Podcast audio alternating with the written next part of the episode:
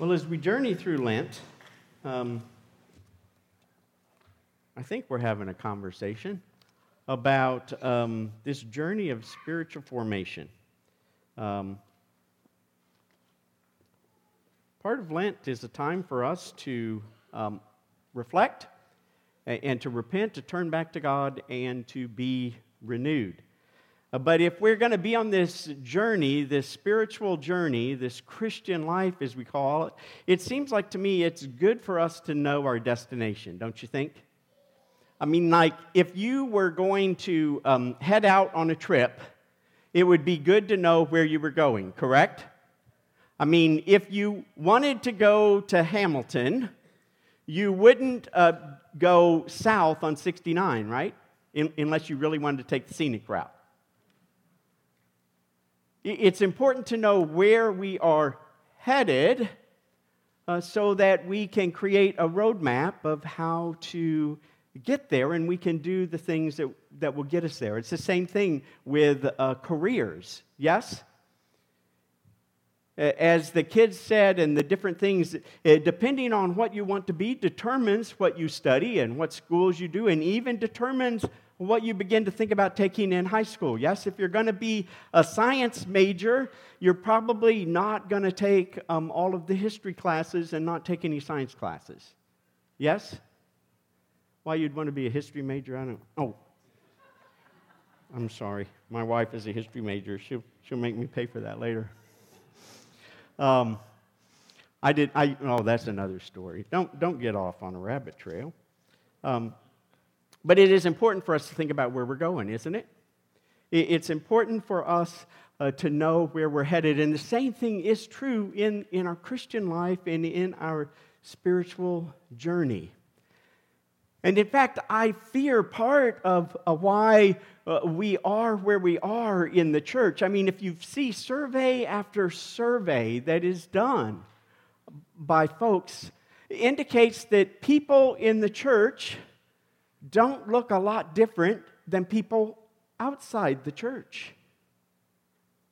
Now, that doesn't seem right, does it?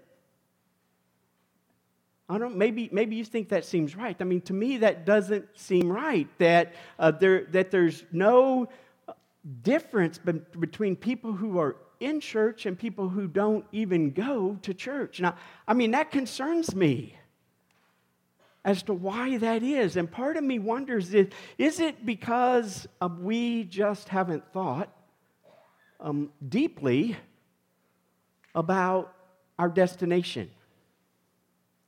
It makes me, it makes me wonder. And so I thought we would read a couple of passages. I'm going to read this passage from Ephesians uh, again.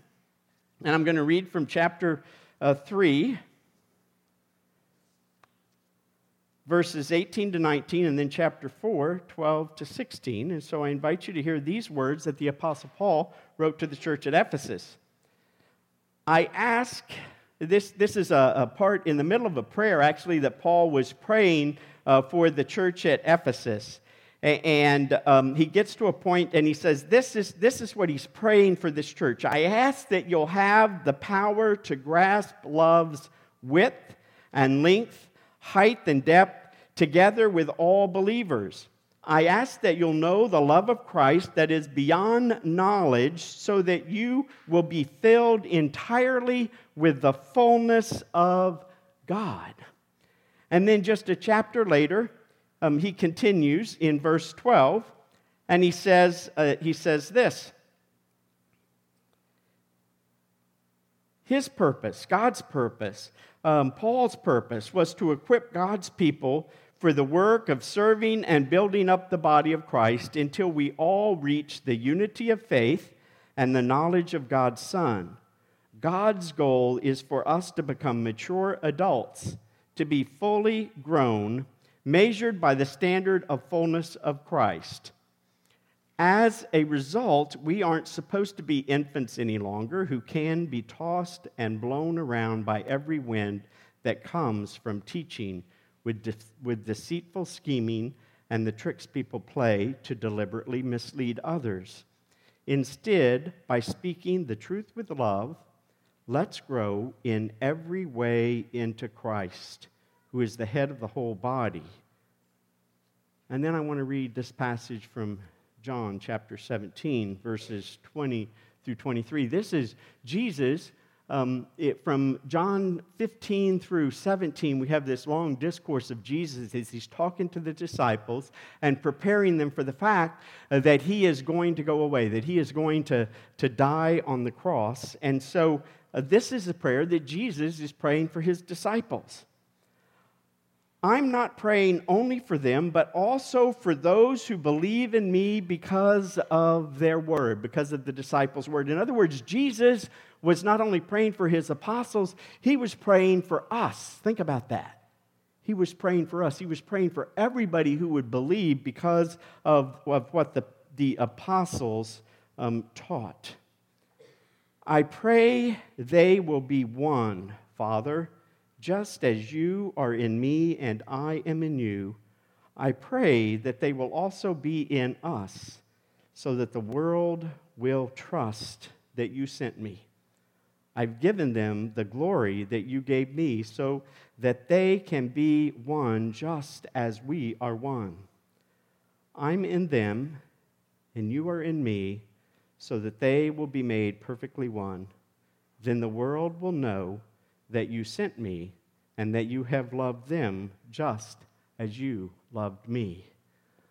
I invite everyone with ears to hear to hear the word of God this day. Now, before before I uh, unpack or talk about what, what, what I think we hear in that passage, I want us to think about what we don't hear in that passage, okay, in, in either of those passages. Do you notice that, that neither Paul nor Jesus say, the goal, I pray that they may all one day get to heaven. Do you hear that in that passage anywhere? And yet, I think so often in the church, we think that our destination is heaven.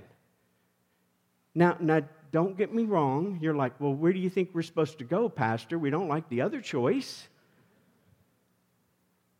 But see, we think that our goal, too often we act as if our goal is to get to heaven. And that shapes how we think we are supposed to live and to grow here, doesn't it? We come to believe, I think too often, that that means that we just need to know what the minimum requirements are. Yes? Just tell me what the minimum requirements are so I know that I'm in. Or, or better yet, can you give me a ticket? Can you give me a ticket that will guarantee that I'm there? The, the only problem with the ticket is I understand United Methodist tickets aren't as good as tickets from other denominations. uh, some of them are like, uh, once you get them, you're okay. You don't have to worry about it. A- and I think sometimes we get this mentality that we just want to get to a place where we know we're going to heaven. And then it doesn't matter what we do with the rest of life. We, we think that the goal is to get to heaven, to meet the minimum requirements so we can be sure that we get there and that we are able to go. But in reality, if we're honest with ourselves, we begin to hear uh, passages and, and we begin to hear some sermons that, that talk about how all those people out there are going to hell because they're not in here, right? We hear those messages, and, and somewhere in the back of our mind, we begin to wonder, well, I wonder if my ticket's really still good, or if it's expired, or if there's something else I need to do to get there. And it begins to shape, and we begin to think that um, that the goal is, is some transaction that we need to make so that we're assured that we will go to heaven. It also affects our evangelism if we think about it. I mean, if the goal of life is to get to heaven, the only thing we really have to tell other people is um, you need to come and be like us or else you won't be in heaven. As if all of life is simply about where we go when we die. Now, I don't know about you, but when I read in Genesis and it talks about God creating humanity, it didn't seem like he created humans uh, so that what we do here on the earth is meaningless and that all we need to worry about is having a ticket to get to heaven. Now, notice another thing that Paul nor Jesus say in here. I think we make this mistake sometimes also. Uh, Paul nor Jesus did they say that the goal is to become a better person or a more moral person. Think about that one. Don't we oftentimes think that's what the Christian life is about? We kind of think, in fact, we often think in terms of, well, we get our ticket, um, we're sure to go into heaven, and then Um, it's kind of optional whether or not we uh, attempt to be a more moral or a better person. But sometimes we think about the Christian life as just being a life where we become better or we become more moral. Where does that lead us if that's our focus? Then what we need, right? We need the list of do's and don'ts. Give me the list of do's and don'ts so I know if I'm moral, moving toward being a better person or not. And we seek to follow rules so often when we think it's all about morality. And then the other thing I think that happens is we read passages like the Sermon on the Mount and we think, oh my gosh, I can never accomplish that. And so then we begin to think, well, uh, I can look at my neighbors across the street, and I'm better than them, right? I'm better than them, and so maybe I'll make the cut. Maybe it's like in golf, you know, there's a there's a cut. Uh, two hundred thousand get in, and everybody else is out of luck. As long as I make the cut, I'm good.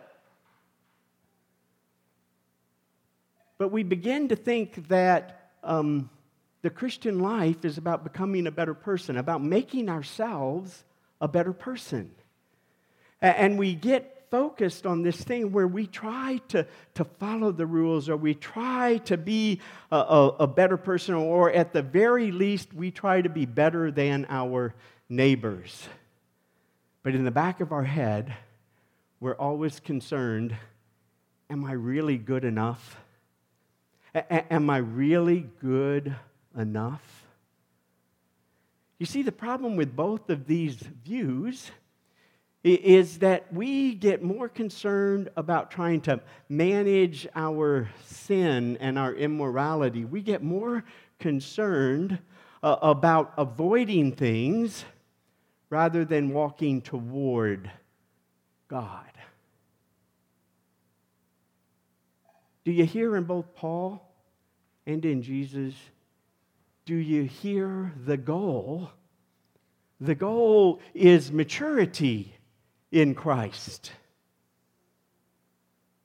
The goal is to grow in Christlikeness. And, and don't hear that wrong. Oftentimes when we hear that, we go back to the idea of morality when we think about growing in likeness to Christ. We think it's about Christ's behavior.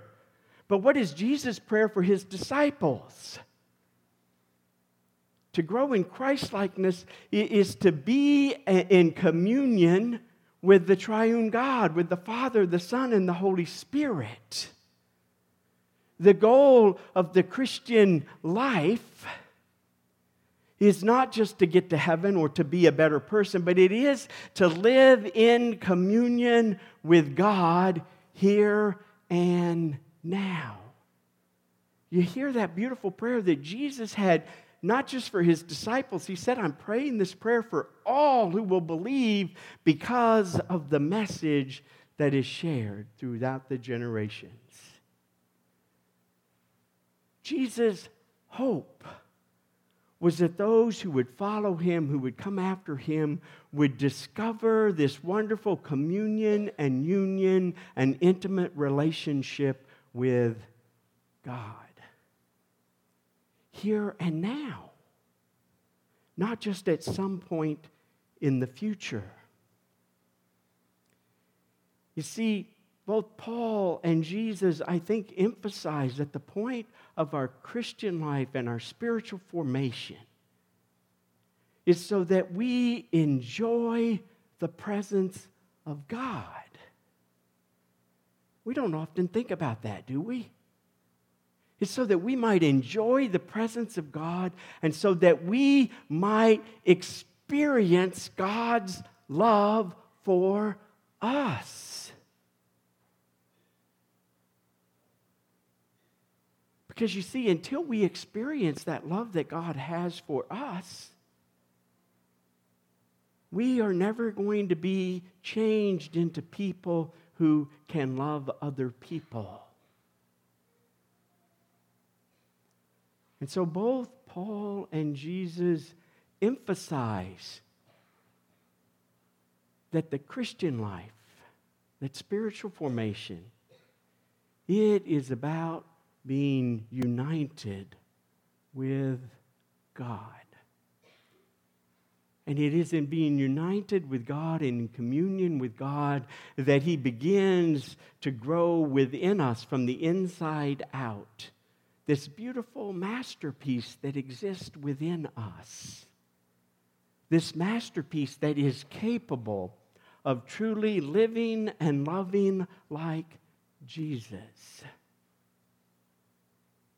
This masterpiece, when we allow it to bloom because we live in communion with God, other people see it.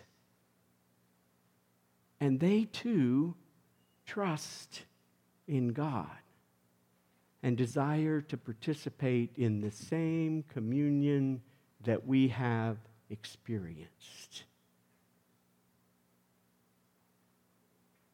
Now, is that different than how we so often talk about spiritual formation?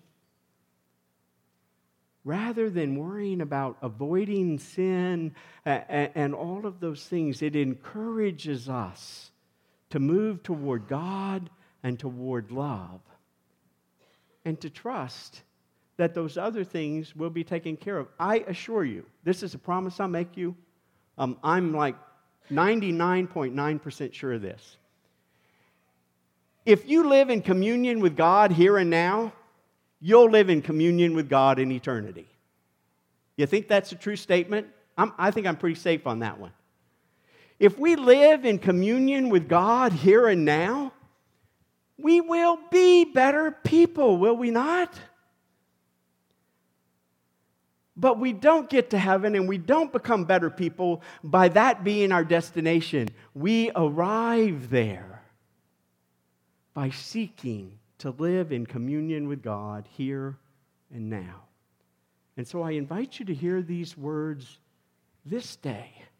To hear Paul's challenge, to hear, actually to hear Paul's prayer and Jesus' prayer for us. May that be our prayer for ourselves and for our neighbors. May we seek to be, a, be one with Father, Son, and Holy Spirit in all that we do, so that we might grow to be mature adults in the fullness of Christ. Amen.